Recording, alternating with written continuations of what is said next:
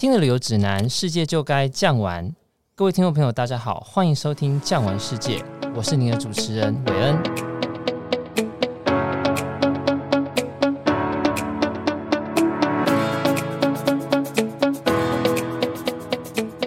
新年快乐！新的一年即将到来，今天我们要带您听什么呢？英国与爱尔兰。哈利波特乘着扫把在天空飞翔。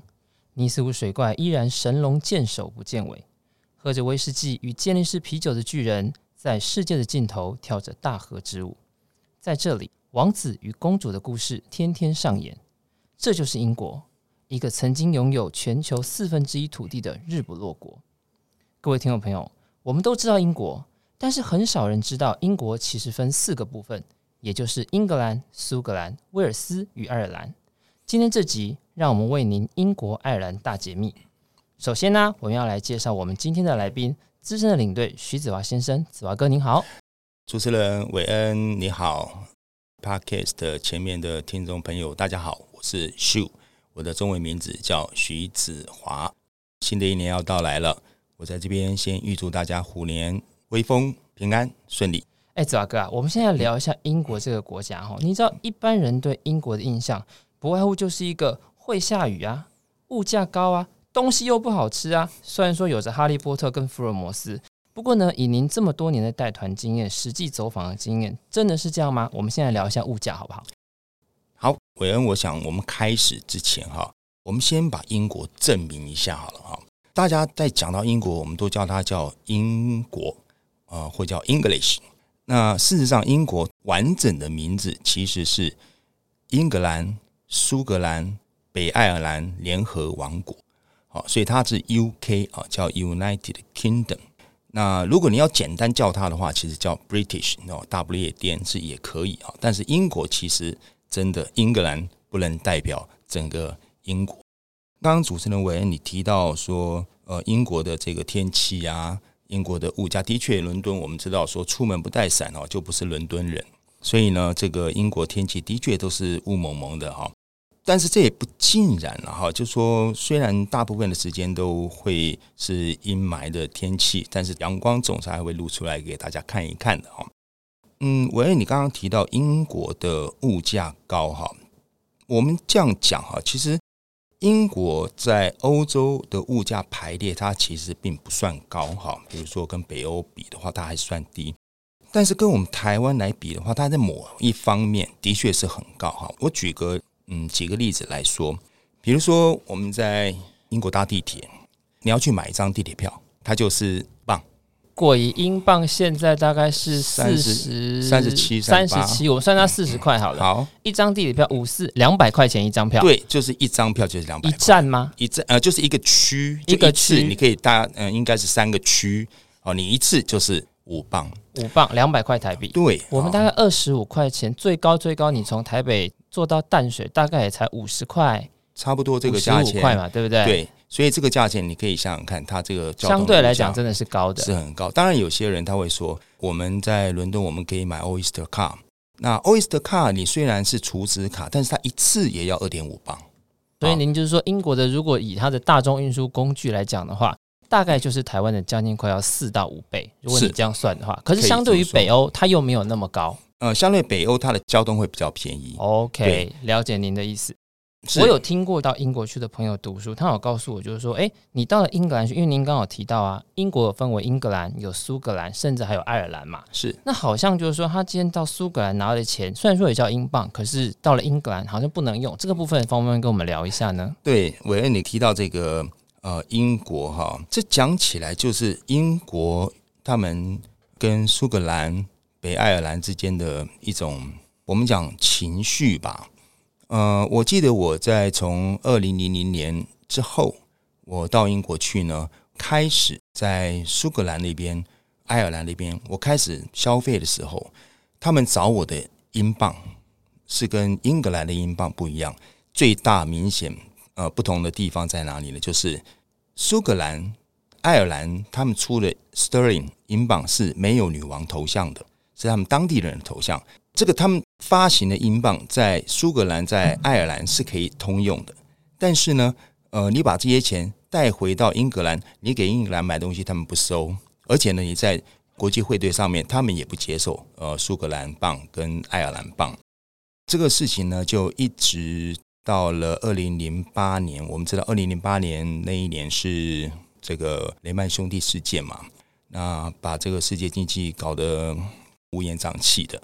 这个苏格兰银行呢，就被英国英格兰买下来大部分的股权。所以之后，二零零八年之后呢，这个事情呢就比较消沉下去了。也就是说，不再会有这个事情出来啊，就是他们当地的镑的使使用。后来呢，时序呢又来到了二零一四年哈，各位记不记得二零一四年苏格兰举办一件很重要的事情，就是独立公投。那这个独立公投呢，几乎啊虽然没有过，但是几乎是一半一半的。所以呢，这个英国也非常的紧张哈。那后来呢，这个英国就慢慢的接受苏格兰镑。所以后来我们在二零一四年之后，我们拿着苏格兰镑到英格兰这边去，他们还是接受了。这就是我很好奇的地方啊。刚刚说了，它叫做大不列颠，或者是叫大英帝国，然后北爱尔兰共和国这样的一个国家，那表示说，这苏格兰其实是包含在英国的整个里面。那他为什么又想要脱离英国，又想要发行自己的国家，无异于国中之国？这有什么原因吗？嗯，这个讲起来哦，我们就说爱恨情仇吧。可以简单的跟我们听众稍微讲一下，啊，就大概为什么这样子？我简单的讲啊，就是其实。我们讲英格兰其实是安格鲁撒克逊人，他是德国日耳曼的一支，到了英国去，所以呢，他们把这个安格鲁人的语言带到了英国去。那他们借着这个武力呢，慢慢往北边就统一了北边苏格兰这个塞尔特民族，所以他们的民族是不一样的。我每一次到了这个苏格兰去，哦苏格兰导游都跟我讲说：“哎，你看看我的眼睛，我的眼睛的颜色跟英格兰不一样。”所以呢。也就是说，他们在呃民族主义上面呢，实际是跟英格兰是对立的啊，在民族上面，在语言上面，在人种上面，其实都是不一样的。原来是这样子，就叫做不是一家人就不讲一家话，也不用一家的钱，是这样吗？应该可以这样子说。哦，原来是这样讲。所以苏格兰跟爱尔兰其实是不是都跟着英格兰有这样相同的情仇呢？爱尔兰其实更严重，我觉得应该可以这么说。但是爱尔兰这边呢，它比较复杂。我们知道爱尔兰有分北爱尔兰跟爱尔兰两个部分。那爱尔兰那边呢，就是因为北爱尔兰那边他们要呃留着跟英国在一起哦，跟英国联邦在一起，所以呢，北边呢就停留在英国，我们叫大英国协之内。那爱尔兰南边这边呢，就独立成为一个国家。哦，原来是这样。所以说，虽然说之前有这样的一个民族差异的爱恨情仇。不过现在呢，为了不管是经济也好，不管是外交也好，暂时的仍然是统合在一起。所以目前的英国应该暂时要分裂还有一段时间了哦。应该是吧？但是不知道哎，这个情绪如果压抑不好，或者是情绪再起来，可能又有什么不同的变化，很难讲。就是搞不好我们现在进了英国之后，你可能要再办另外一张签证进到苏格兰或者是爱尔兰这样的概念。嗯，了解了解。希望爱尔兰、苏格兰是。欧盟之内这样就好了。原来是这样。哎，对了，刚刚徐大哥，您刚好提到啊，就是说苏格兰的钱跟英格兰的钱最大的差别就是上面没有女王。是。而我们现在在看所有关于英国的新闻，无论是 BBC 也好，或 CNN 也好，提到的很多，不管是哈利王子的新闻啦，或者是王室所发出的声明，好像都对英国非常的重要。而我们也知道，英国是目前这个世界上少数。仍然有君主立宪，并且呢，他也是大英国协的共同君主嘛。那可能女王、皇室的所有的东西，也都成为我们到英国去必追的一些景点。英国人为什么这么喜欢皇室呢？我想跟英国皇室他在人民之间的心理的这种感受有很大的影响啊。比如说，我们现在伊丽莎白女王，她在人民的心中的这个形象是非常非常好的。伟恩刚刚讲说，这个英国皇室在英国到处都可以看得到，其实的确是这样子。比如说，我们在英国看到电话亭，这个电话亭永远是红色的；我们在英国看到信箱也是红色的，红色代表英国皇室的颜色，所以我们到处都可以看得到英国皇室的颜色。这个讲到英国呢，我想从这个戴安娜王妃以来，一直呢皇室的事情都是英国记者跟踪的很重要的一个新闻题材啊。那再接下来就是后来的这个威廉王子跟这个哈利王子，最后还有这个梅根出来做了这些访问呢，给英国皇室造成了很大的这个震撼。其实我们在讲到这个英国的皇室啊，伟恩你知道吗？其实我们在讲说王子与公子啊，永远就会过着幸福快乐的日子哦。其实不然呢，我在这边利用几分钟跟大家聊一下这个英国皇室啊。我们知道现在的这个伊丽莎白女王，其实她原来不是接王位的继承人的，是因为她的父亲是这个乔治六世。各位，你们前几年有没有看过一个电影叫做《王者之声》？哦，《King's Speech》有 Yes, 有听过？对对，这个《王者之声》的讲的这个国王就是乔治六世，也就是现在的伊丽莎白的父亲。那这个乔治六世呢，其实他的哥哥爱德华才是王位的继承人。这个爱德华呢，就是乔治六世的哥哥。各位，你们还有没有听过一句话叫做“不爱江山爱美人”？哦，有啊，温莎公爵嘛，对不对？对对，这就是这就是这个爱德华八世。他当时呢，就是爱上了美国辛普森这位女士呢，因为她结过两次婚，离婚，所以呢，这个国会呢就跟爱德华讲说：“你在皇冠跟你的婚姻，你要做一个选择。”那爱德华就说：“我选择爱情。”各位，你也想想看，那个时候的这个日不落国。那是在一九三零年代的时候啊，那你可以想想看，那个时候英国有多强大。爱德华毅然决然的选择辛普森太太。那因为这个样子呢，所以呢，呃，爱德华放弃王位，他的弟弟乔治就接了王位，就是后来现在伊丽莎白二世的父亲。那当然，他过世之后呢，现在啊，伊丽莎白女王在接王位。哇，那现在那个查尔斯王子也是一样，娶了一个曾经有结过婚的女生，他应该叫她什么？叔公吗？还是伯公？对不对？有一样的浪漫情怀，是这样的概念吗？在在欧洲有很多这种故事，我们以后有机会再来再来聊哈。那伟恩，你刚刚提到这个查理王子啊，我想再跟大家再提一件蛮有意思的事情啊。最近这些年来呢，英国的记者呢常常在推论。到底伊丽莎白女王什么时候愿意让位，不要让这个查理王子迟迟的等？那我们知道，伊丽莎白二世她是在一九五二年登基的，她登基呢，一直到了二零一五年，也就是她在位六十三年了。那个时候呢，大家在想说，诶，这一年是不是这个呃女王应该考虑要退位了？为什么呢？因为英国历史上面在位最长的一个女王是十八世纪末十九世纪初的维多利亚女王，她在位有六十四年。所以呢，伊丽莎白二世呢，大家在想说，嗯，她是不是为了要尊重维多利亚女王，所以她不超过六十四年，所以他应该在二零一五年要退位。结果二零一五年没有退。二零一六年在位六十四年也没退，一直到现在，哈，好像也没有退位的迹象。那如果今年二零二二年他再做下去的话，将会是欧洲近代史在位最久的君王。我想呢，这个今年他不退的话，我想他可能目标应该是放在欧洲历史上最长的君王，哈，因为。到了二零二四年，他将在位七十二年。那七十二年呢？呃，欧洲历史上面最长的一个国王是法国的路易十四，太阳王，他在位七十二年。所以，如果这个伊丽莎白女王如果在二零二四年如果不退位的话，她将是欧洲历史上在位最久的君王。不要说是欧洲历史上，我曾经开过 YouTube 在比较啊，英国女王呢，从年轻的时候开始跟美国总统合影。不知道美国总统都已经被暗杀的、过世的、退位的几个女王，仍然巍巍不动，一直在那里啊。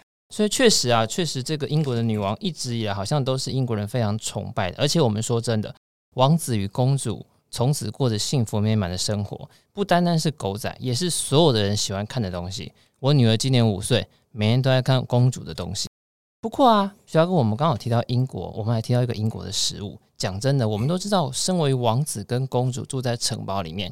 应该吃的都是锦衣玉食，没有错吧？可是为什么英国的食物一向以来就不管是旅人也好，或者是我们一般的大众也好，心中有好的印象。英国的食物真的那么糟吗？在近期，像您这几年去，它是不是跟你刚开始带团有任何的改变呢？在英国的吃啊，的确是在我们过去旅游当中比较难以处理的一块哈。那我们讲说，为什么英国它在呃食物上面呢？为什么相对于法国是嗯？如此的差别会这么大哈？因为我在这边跟大家先提一件事情，就是呃，法国大革命是在一七八九年的时候，法国大革命之后，所有的贵族的这个御厨啊，都流入了民间，所以他把皇室的或者是贵族的这个用餐的礼仪或者用餐的菜谱都带入到了民间，所以在法国，它的民间的这个食谱里面已经有两百多年。已经跟皇室的菜谱是留在一起的，所以呢，法国它的菜呢就会比较精致，而英国呢，呃，一直没有这种机会，所以英国一直是皇室他们、贵族他们跟民间他们之间吃的东西基本上没有太大的交融，所以我们常在英国讲一个玩笑话，就是说英国三兄弟啊，就是青豆、萝卜、马铃薯。那这三兄弟呢，每天在午餐、晚餐呢，都会呃，最起码有两兄弟会来跟你见面哦。有时候三兄弟一起来，所以呢，这个英国的确在吃的部分呢，是当然你说不好吃也不尽然。比如说它的中餐就非常棒，因为它都是香港广东厨师到那边去开的餐厅。我们知道广东厨师他的做菜的是有他们一手料理的方法。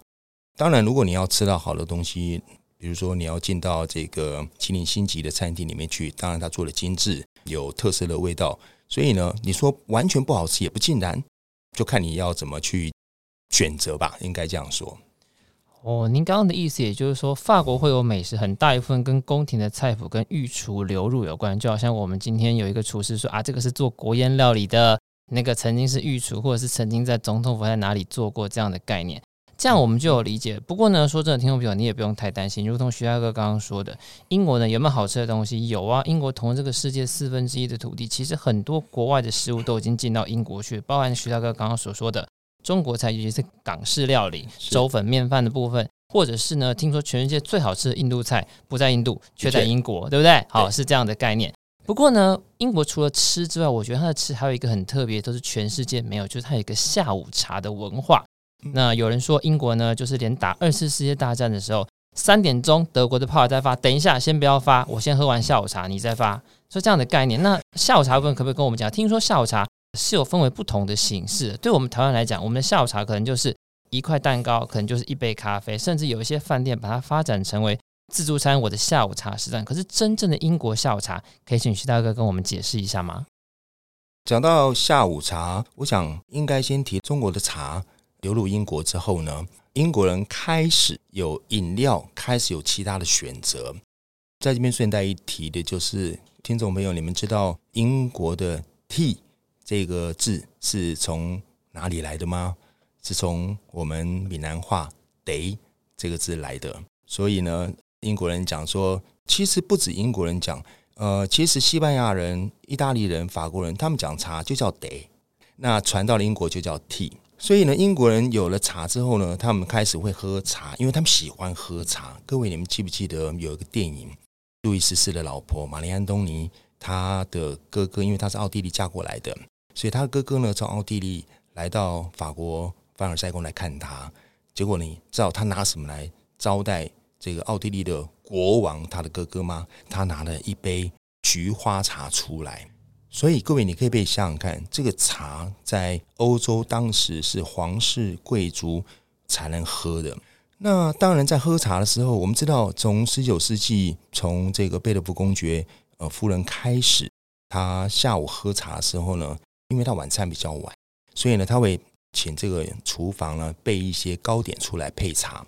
那么从那个时候开始呢，呃，这个下午茶就出现了。所以啊，英国人的爱喝茶，其实也像我们台湾，我们台湾实在也是很爱喝茶，所以才会有珍珠奶茶风行于全世界。不过呢，我曾经看英国的影片，无论是《傲慢与偏见》啊，或者是《咆哮山庄》这样的一个影片，他们在喝下午茶的时候，都会有一个三层的这样的一个架子出来，那个有什么样的讲究吗？如果你去了解一下英国人他们喝茶，其实有两个部分哦，一个就是我们讲说比较贵族式的，贵族式呢，他们反而是 low table。那另外一个是呃 high table，就是比较高的这个桌子哦。那英国皇室他们坐着那个椅子啊，其实是我们现在的沙发，其实蛮高的。为什么高呢？因为他们妇女的那个裙啊很蓬，所以呢，他们在坐的时候要把整个裙子啊要盖在这个椅子上，所以他们椅子不能太低。所以他们坐在那个椅子上的时候呢，那相对他那个下午茶的高点呢，相对他的桌子就比较低一点。他们送过来为什么低呢？因为他那个是三层啊。我们想，如果你去看这个英国下午茶的时候，它只有摆三层。他们三层呢，其实我觉得其实分量真的蛮大的。我们到英国去喝他的下午茶，其实晚餐其实可以就不要吃了，因为他下午茶的最下面那一层其实是比较带咸的部分。比如说，它有三明治，那这个三明治里面呢，可能就有咸尾鱼夹在里面。或者是有鸡肉片夹在里面，这种三明治当然它切的比较小块哈，大概就是我们手掌一半大这么长方形的小块。那么这个是比较带咸的部分，最下面一层。那中间呢，就是我们经常会看到的 scone 哦，这个 scone。那 scone 呢，它在吃这 scone 的时候呢，中间呢还会放这个，比如说奶油或者是果酱。那么在上面一层呢，就是所谓糕点啊，蛋糕比较带甜的东西，巧克力的东西，有这个不同的这个蛋糕放在最上面。所以呢，如果从下往上吃呢，其实真的是会有饱足感啊。我以为你刚提到这个比较 high table，那就是下午五点，因为贵族他们吃的这个下午茶大概在三点三点半这个时间左右吃。那么劳工阶级呢，他们工作了一天。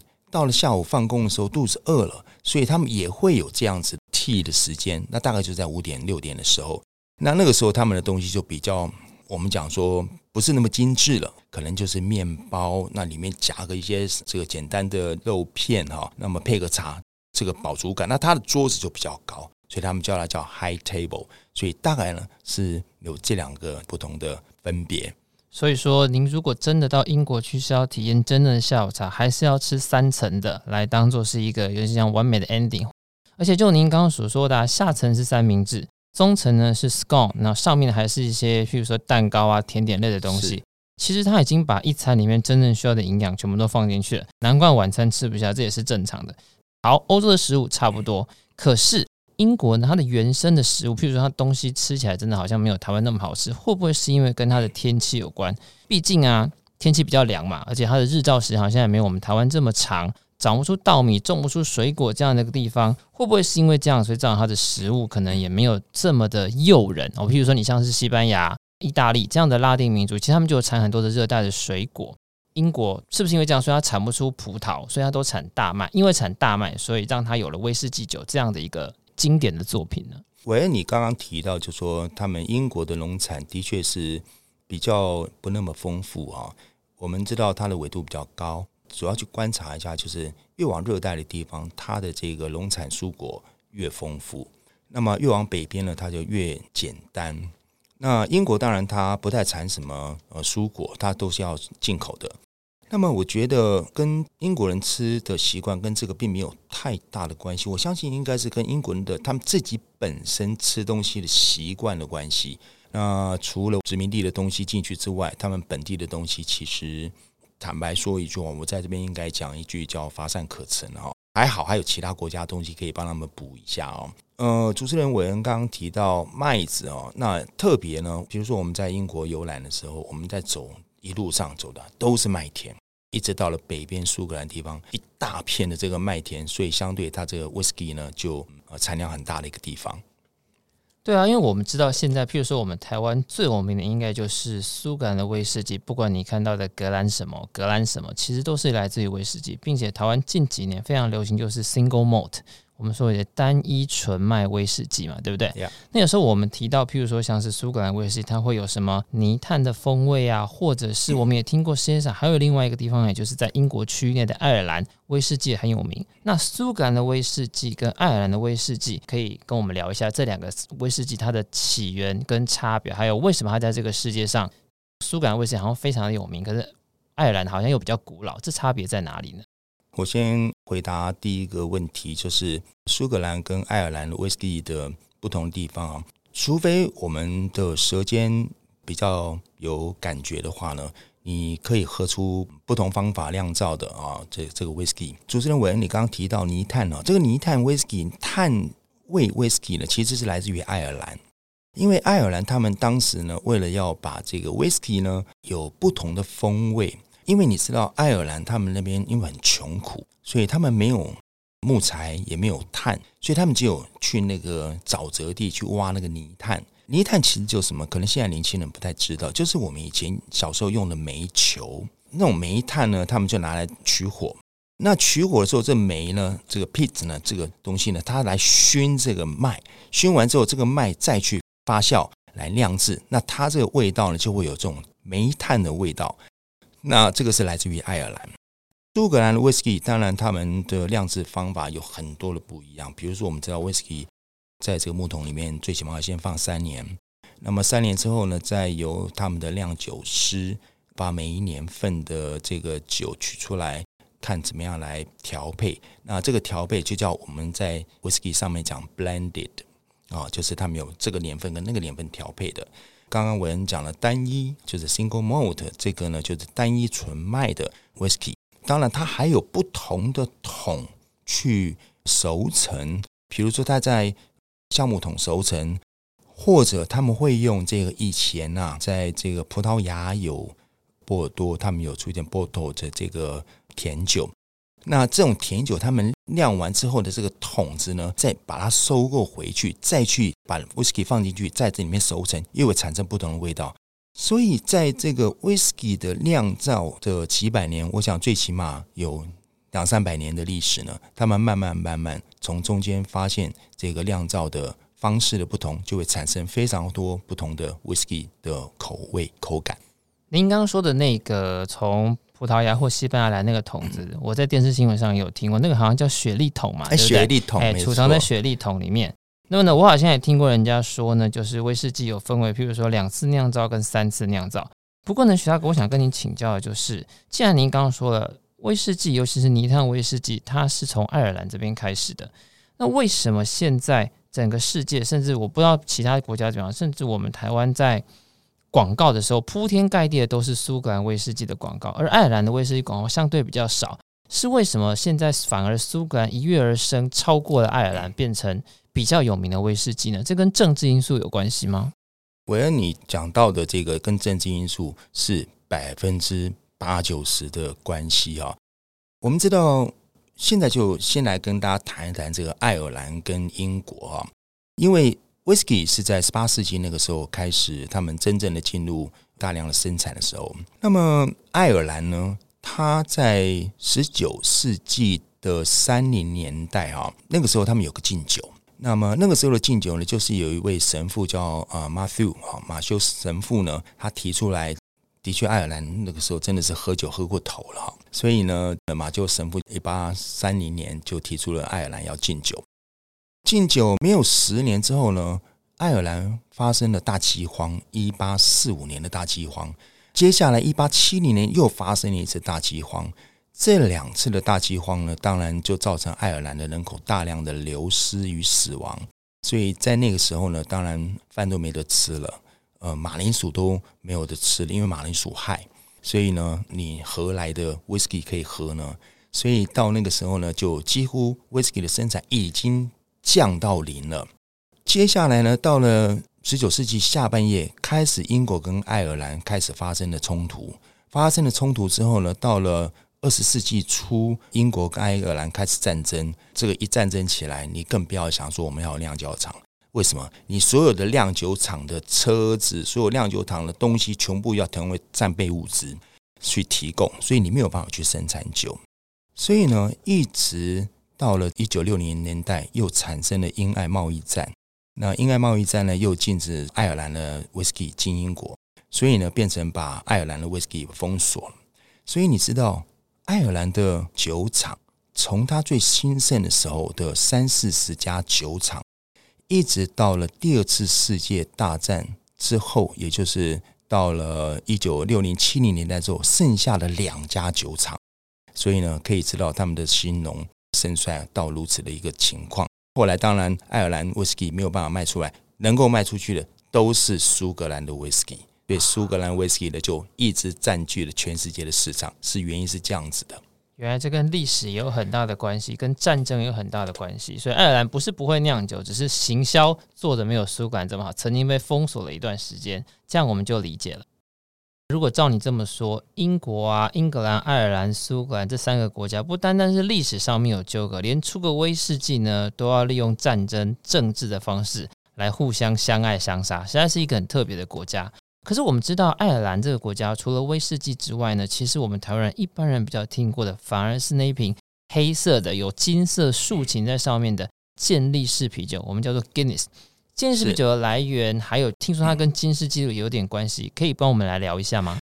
这个爱尔兰的国酒，我觉得应该首推健力士了，因为 Guinness 呢，这个啤酒呢，它是黑啤酒。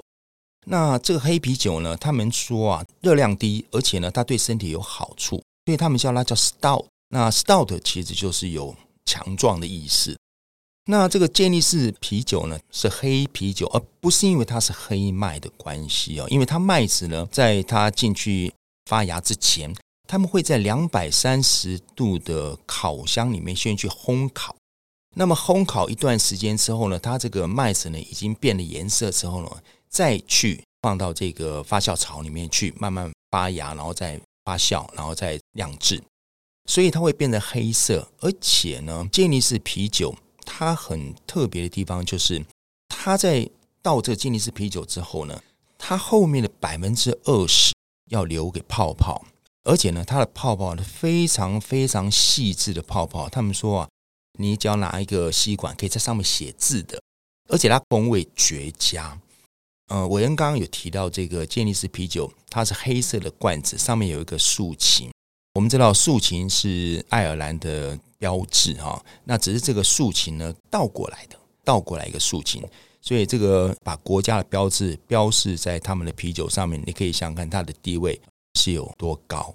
这个我们台湾真的很不一样哦，在我们台湾呢，如果你今天倒啤酒泡泡露出来，人家就会说哦，你的技术不好，技术不好。而在爱尔兰的建立式啤酒，你还得真的把泡泡倒出来，还要泡泡浓密到可以写字，才能够成为真正好的一个倒酒师，没错吧？徐大哥没错，可以这样说。你要倒的漂亮不容易。